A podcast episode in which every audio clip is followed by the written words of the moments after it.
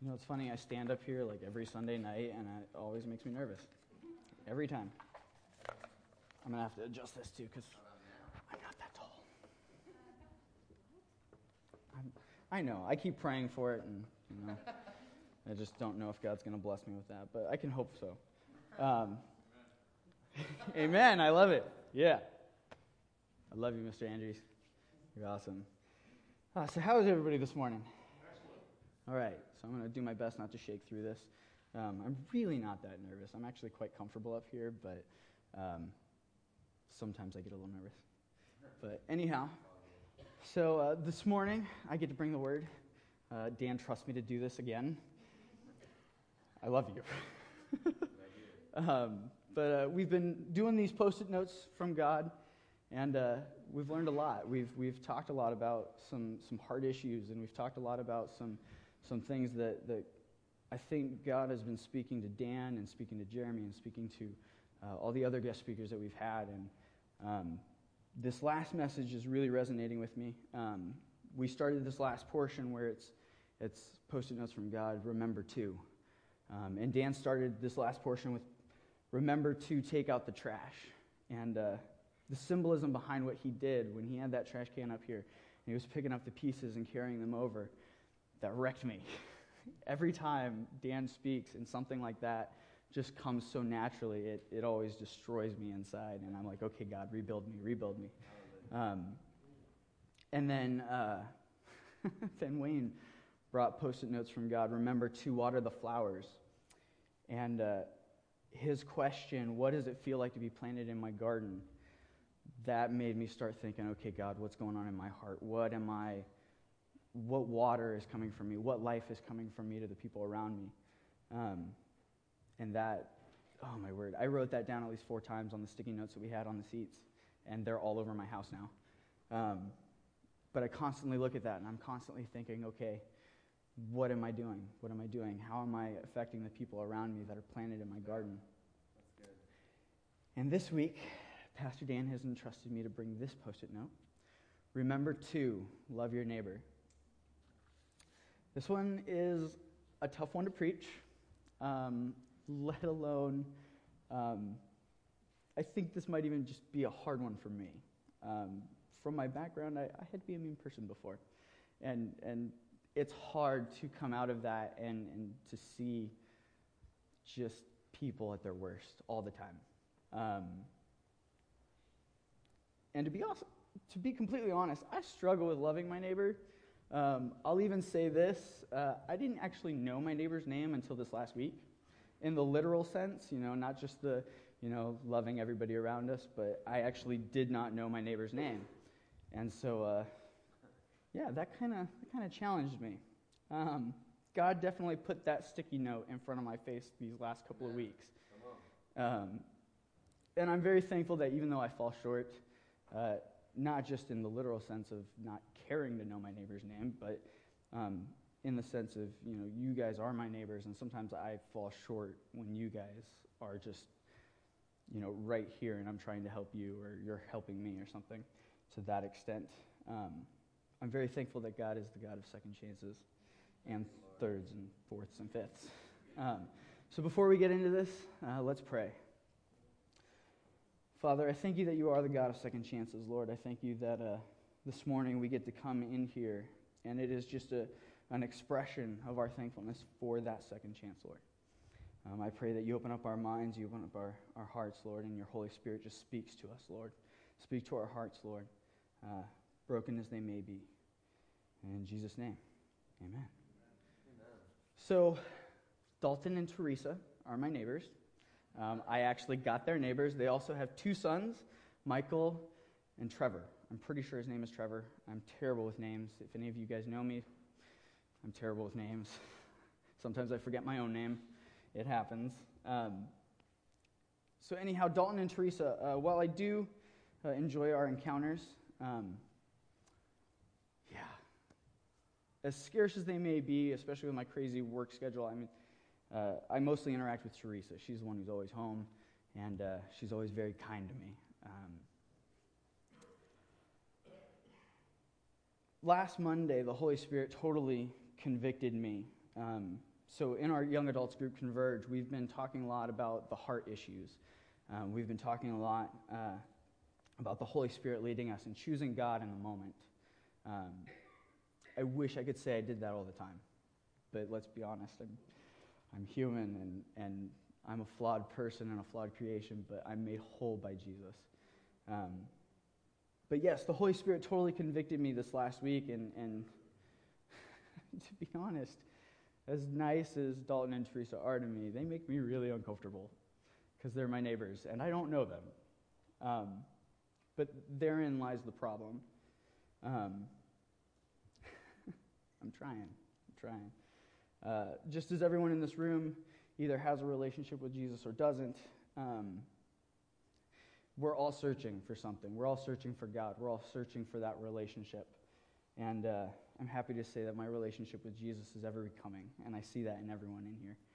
Um, so, as I searched Google for biblical passages on loving thy neighbor, um, I was strangely hit with that realization from the Holy Spirit that sometimes I am so disconnected from my neighbors that it's not really a surprise to me that I didn't even know their name.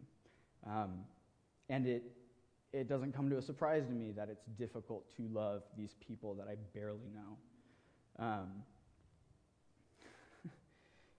I recently read this, this book called Unchristian. Um, and if you guys haven't read it, I definitely recommend it. Um, it's, a very, it's a very difficult read, and at the same time, it challenges me in so many different ways.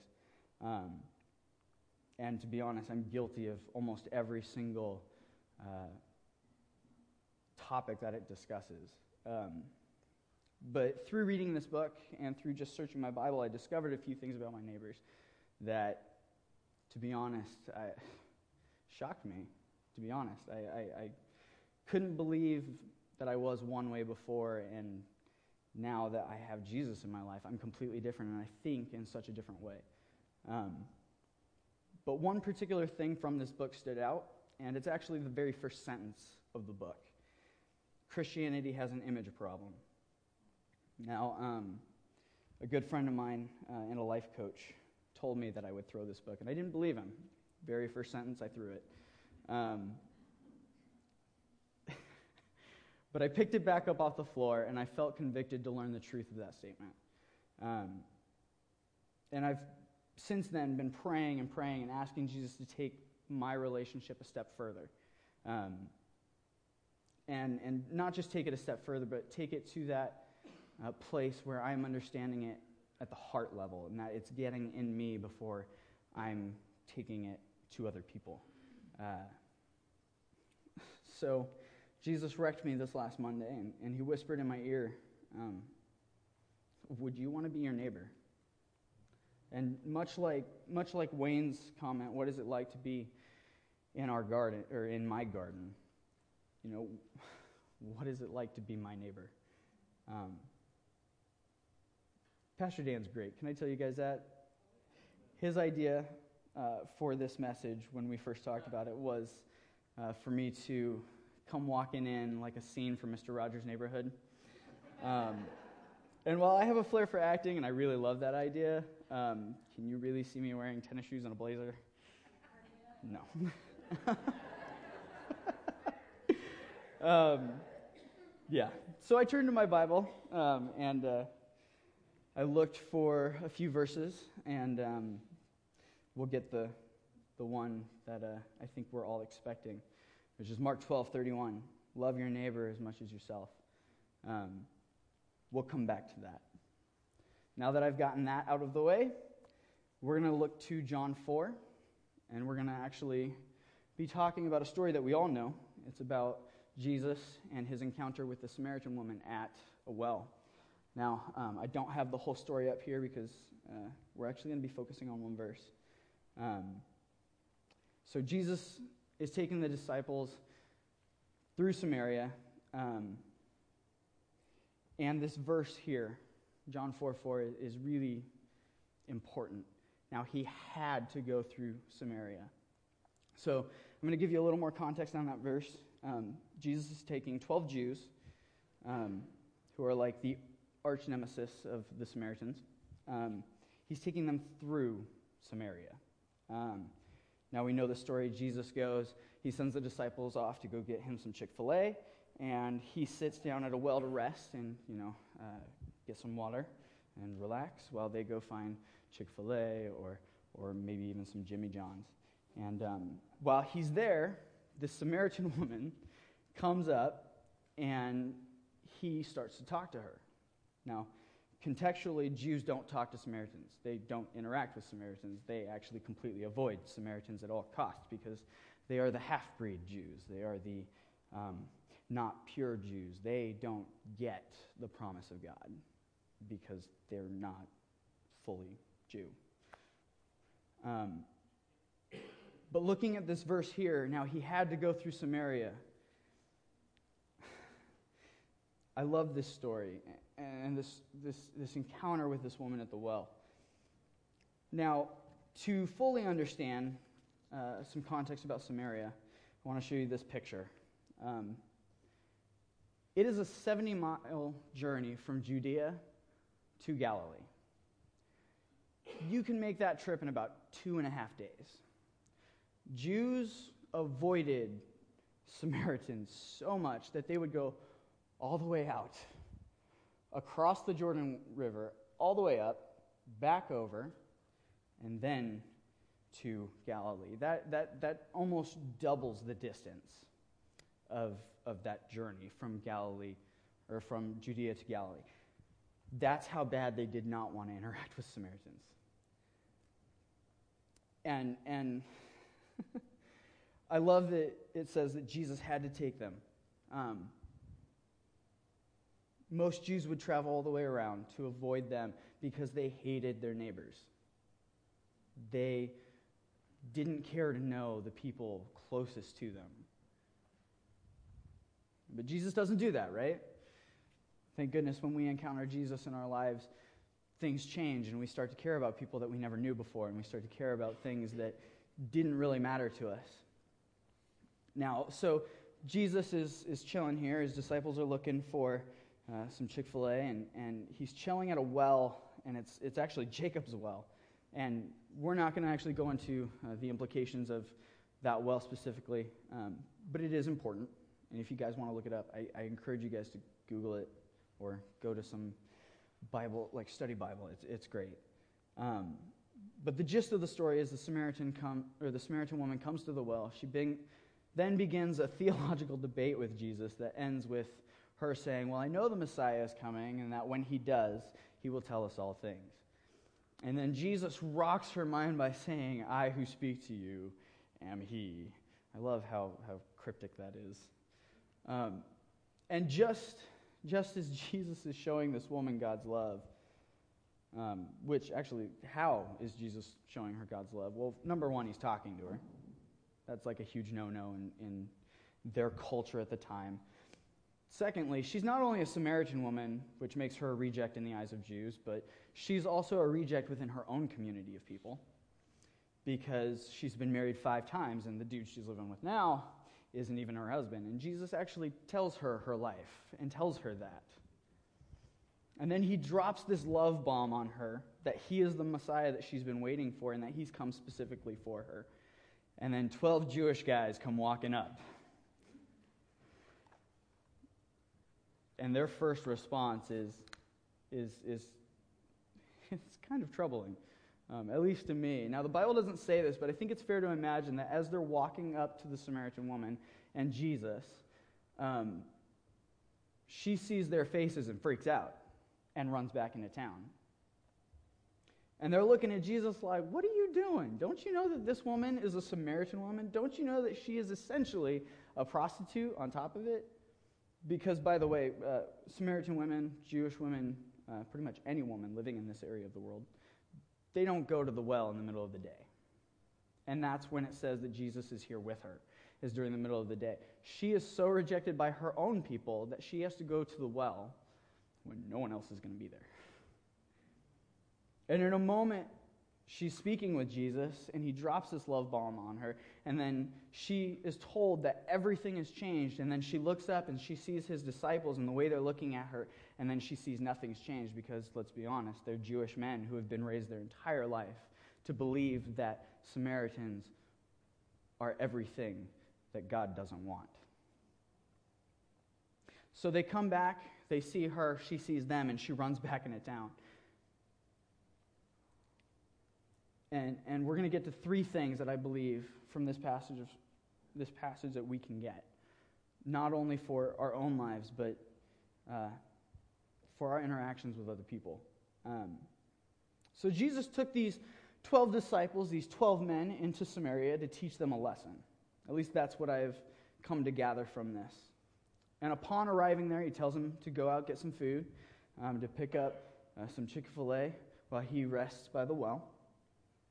And can you imagine what that must have been like for the 12 disciples? These 12 dudes who just started hanging out with this Jesus guy. And he takes them through essentially what is like the bad part of town. And then he tells them to go off on their own and find some food. Now, these 12 men were raised their entire lives to hate Samaritans, and then Jesus tells them to go by themselves into a Samaritan town to find food. Can you imagine what it's like for them as they're walking through town and they're like, you know, hey, do you have any food that we can buy? And these Samaritans are probably looking at them like, no, Jews, we don't have anything for you. We don't even want you here. Like, what are you doing here? Are you crazy? You think I'm going to sell to you? And then they return to this scene uh, of Jesus showing the Father's love to this woman who's rejected by them just for the simple fact that she's a Samaritan. But on top of that, she's rejected by her own people. And on top of that, they've been raised their entire lives to reject Samaritans. and they're look, and then Jesus tells them, you know, backing it up again, go out and spend some time in their city and find some food. Can you imagine what they're thinking? Like, I want to go back. I want to go back to Judea. Let's, let's go back around the long way like any normal sane Jew. I want to go where the people are. I want to go where they're singing and dancing. You know, I watch way too much Disney. But seriously, these people are in a town where they are so completely rejected, they just want to go back. Like, get me out of Samaria. Please, Jesus, are you crazy? Oh. And then we have this scene of them seeing Jesus. And they're like, come on, Jesus, let's go back. They don't want us here. And so they're walking up to Jesus and this woman in their robes and their Birkenstocks. And, and simultaneously, as they're walking up, Jesus is revealing himself to her. And he's saying, I am he. And she's like, Whoa, you're the Messiah I've been waiting for. And then the next thing she sees are 12 faces of racists, essentially. Christianity has an image problem. And the Bible says she took off running, and then he looks to the disciples and he says, uh, I have food that you don't know about. like, who gave you food? Did that woman give you food? Who gave you food, Jesus? And Jesus responded with John 4:34. Um, My food is to do the will of him who sent me and to finish his work. And, and all of that build up to say this first point. Loving your neighbor is sometimes inconvenient and uncomfortable. My first interaction with my neighbor, Teresa, was not a positive one. And to be honest, I didn't even act like a Christian. And I'm very disappointed in myself to say that. And all she asked me to do was mow my lawn. and I was very limited in my kindness to her. I said, you know, I'll, I'll get to it when I can. And then I walked into my house and I grumbled and I complained, like, doesn't she know my car is never here? I am always at work. I am never home. Why doesn't my roommate do it? He's home all day playing video games and sitting in his underwear. Like, really? Are you kidding me? And you're going to ask me to do it? and as I'm walking up the stairs to my bedroom, God convicts me, like, really, dude? Really? What did I tell you to do? Fine. You're right. You told me to mow the lawn and mow theirs too, then water it for them. Loving your neighbor is like doing the will of the Father. It feeds us, just like it fed Jesus while he was sitting there with the woman. Sometimes, sometimes loving your neighbor is just not easy to do, and sometimes you will grumble and complain about it afterwards, and then the Holy Spirit just kind of knocks you on your rear end, and you're sitting there like, yeah, you're right. I'm sorry, God. Love you. because let's be honest, Jesus takes you to places that you don't want to go. um, sometimes that's Ghana. Sometimes that's Papua New Guinea. Sometimes it's to your neighbor, literally next door yep. or across the street. Sometimes loving your neighbor is just turning to the left or right of your own seat. And I hope that you guys see that it's clear when Jesus is telling his disciples to go get food that it's not really about the food. He sent them on that errand to teach them about themselves. And I wonder sometimes if our lives are too safe. I wonder sometimes, because the Bible doesn't really say it. But these Jews have grown up in luxury compared to Samaritans. And we as Christians and we as a society, we like to make our plans around luxury because we want to feel safe, because that's what we've been taught by our culture. Well, what does Jesus do? He totally changes our plans left and right. And it doesn't always make sense now, does it? And point number two about loving our neighbors loving your neighbor means walking towards what you don't understand. If everyone you meet in this life you already understood, how boring would it be? Would there be any point to making new friends? Would there be any point to witnessing to people? Would there be any point to anything, really? I mean, we are relational beings. It's what we do. I've had conversations with pretty much everyone in this room at some point in time, and I've been shared God's love from you, and I've shared it back. I wonder if you've missed some of the mission trips that Jesus intended to take you on. Because when those 12 men walked back and they see Jesus at this well, they were walking towards everything that they had avoided and everything that they didn't understand. Jesus, a Jew, not only that, but their Messiah, their Jewish Messiah, is walking towards a Samaritan, a half Jew, a half breed, a reject and they just didn't understand it. Have you ever had those moments with Jesus? Some doctrines of faith have even gone to the extent of saying that those moments are proof that something is wrong with your walk with Jesus. When you feel like you don't understand and God is taking you through something, but you don't understand it because He's God and we're not. And some doctrines of faith will tell you that when you don't understand, that's when you need to drop to your knees and figure out what's wrong with you. And to be honest, Jesus is just taking you through something you've never been through before. I would like to go on record saying that those moments when you're talking to a homosexual or someone who doesn't believe a single thing that you believe, or when you're talking to an atheist who doesn't believe anything that you believe, or when you're talking to a spiritualist which is very possible here in Milton, Fife, and Edgewood, who doesn't believe anything that you believe. And you're sharing the love of Christ, those moments of tension are the very moments that Jesus is taking you into.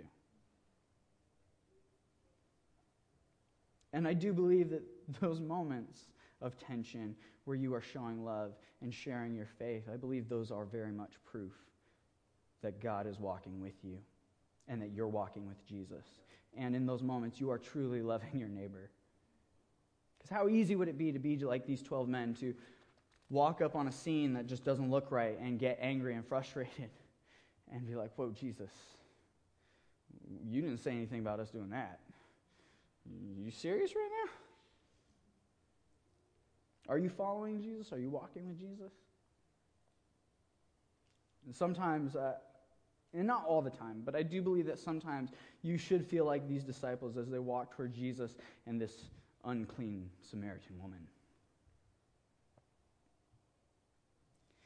Lastly, I do believe that loving your neighbor means expanding your limits on God's love. Our limits on God's love. We're all guilty of this. There are going to be days when God takes you out of your comfort zone and, and when God uses you in a way that you never expected Him to. There are going to be days when you feel movement, but the Holy Spirit uh, is taking you towards someone that you don't understand or towards a group of people you don't understand. And your head is going to explode with how expansive God's love is after it's done. It's never during, it's always after that you realize how amazing God is. Because you walked through something that you didn't know you could go through with someone that you don't understand, you don't know, maybe you've never talked to before in your life. And then afterwards, you're like, wow, God, I just talked to someone who doesn't believe anything that I believe, who thinks I'm a religious bigot, if I may say that. A lot of people think that about us. But then you walk through this and they're like, huh,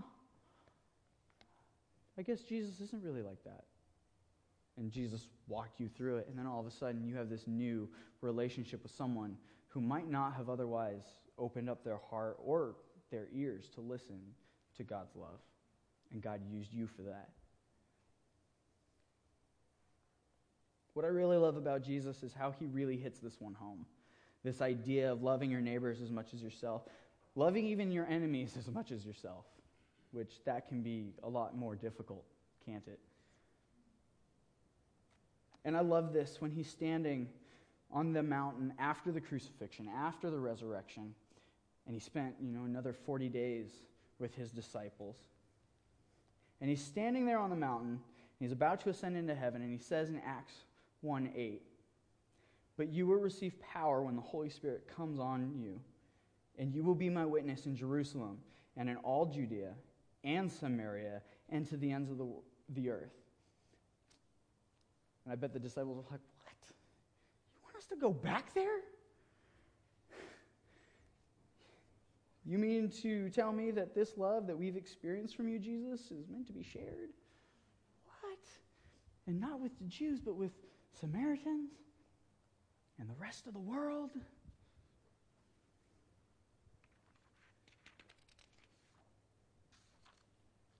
It is meant to be shared. It's meant to be shared with our neighbors, with everyone that we encounter, with everyone that we meet. Who is your neighbor? Everyone. Everyone is your neighbor. And to be honest, until we step out of that comfort zone, until we step out and we expand our limits of what God's love looks like for us and for the rest of the world through us, It would be a really hard life if we kept this love to ourselves. It would be really hard to go through life not sharing that love with other people, not sharing that love with our families, with our friends, with people that we've never met before, but maybe we encounter on a daily basis. Who is your neighbor? Everyone. What are we supposed to do? Love them. Love them with everything that you have.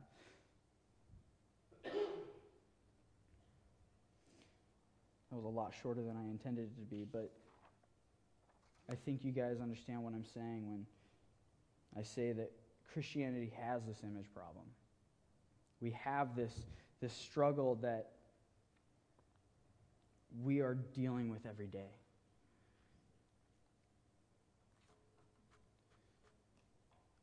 I also believe that we're the, we're the solution to that problem. We are the solution. We are the answer to this image problem that, that, that the world has of us. If we don't step out of our comfort zone, if we don't actually try to understand people who are different from us, if we don't try to walk with Jesus, and we just come in here on Sunday morning, we just go through the motions, raise our hands, sing the songs, pray at the end, and then we walk out those back doors. To be honest, I don't think of those as the exit doors. Those are the entrance doors to the world that Jesus has called us to. And I wonder how many of us see the entrance doors from the other side. In fact, I wonder how many people who have never experienced Christ's love see those doors as an entrance into something that they don't understand and they're maybe a little afraid of. I really believe that these four walls should not be the extent of our understanding of God's love. That those doors right there that we can all see should be the entrance into relationship with others. It should be the entrance to the rest of the world that God has called us through. It should be the beginning of something, not the end of service on Sunday. So if you'll bow your heads with me and we can just come into agreement this morning as one body, as one mind. Lord, I, I pray right now and I cry out and I ask you, Lord, just show us how expansive your love is. Show us how grand your love is. Lord, I pray that when you love on us, Lord, it inspires us to love on others. And Lord, I pray, I pray so much for the people who don't know you that we don't add to that image problem. That we don't add to the issue of why people won't come to church. Lord, that when they walk in through the door, they don't see religious bigots or, or, or to be honest, religion that destroys them. Lord, I pray that they see the God and the Father who loves us and the Jesus who walks with us on a daily basis. Lord, I pray that you reign true in our lives, Lord. Whether we know you on a personal level or not, Lord, I pray that we encounter you and then we encounter others and they see you in us. Or they know that something is different, Lord. Lord, I pray that this morning, as we walk out of those doors into relationship with others, Lord, I pray that you start to turn the focus from us and you start to turn the focus onto those who we've never met, that we've never encountered, that we can show love unashamed to everyone we meet, that we can show love to maybe people that we look down upon, Lord. Convict us of that. I pray that we can look out into the world and we can see how expansive your love is, how amazing your love is, God. Lord, I thank you that we have the ability to love others because you first loved us. I couldn't imagine showing that love to somebody without experiencing your love first, God. So, Lord, we stand here this morning as one body and one mind, one spirit, to say we are going to make a difference. We are going to change that image. We are going to change how people look at us and, and view you, Lord. Lord, when we walk out those doors this morning, it's not going through the motions. It's not just another day. It's a day that you've made. Not only will we rejoice and be glad in it, but we're going to love on others and rejoice and be glad that they're there for no other reason than to love on them.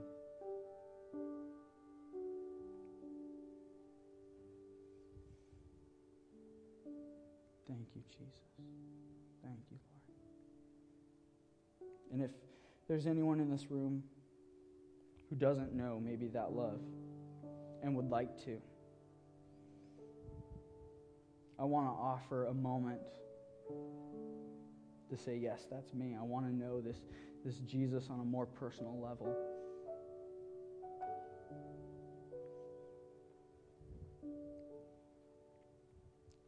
And if you would like to just pray with me, you don't have to pray out loud. You don't have to raise your hand or stand up or anything like that. I don't want to do that.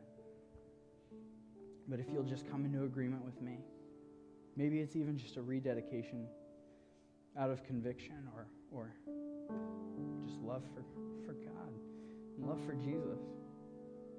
Would you just agree with me now as I pray this? Lord Jesus, I ask you to come into my heart.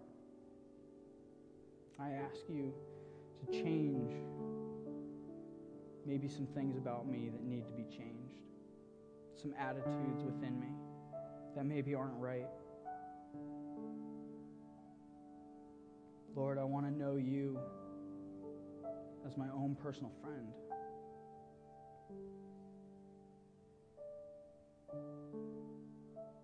I accept the gift of grace.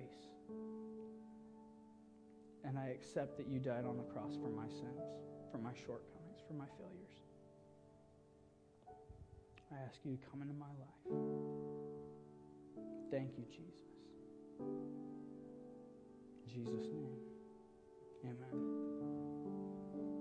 So, with that, who are you encountering this week? Maybe even as you go out, just think about that question I posed at the beginning. What is it like to be your neighbor? Maybe God will convict you, maybe He won't. Maybe you're already living that life, and if you are, I love you. Um, but yeah, go out, show God's love. That's all I got. Am I standing with us?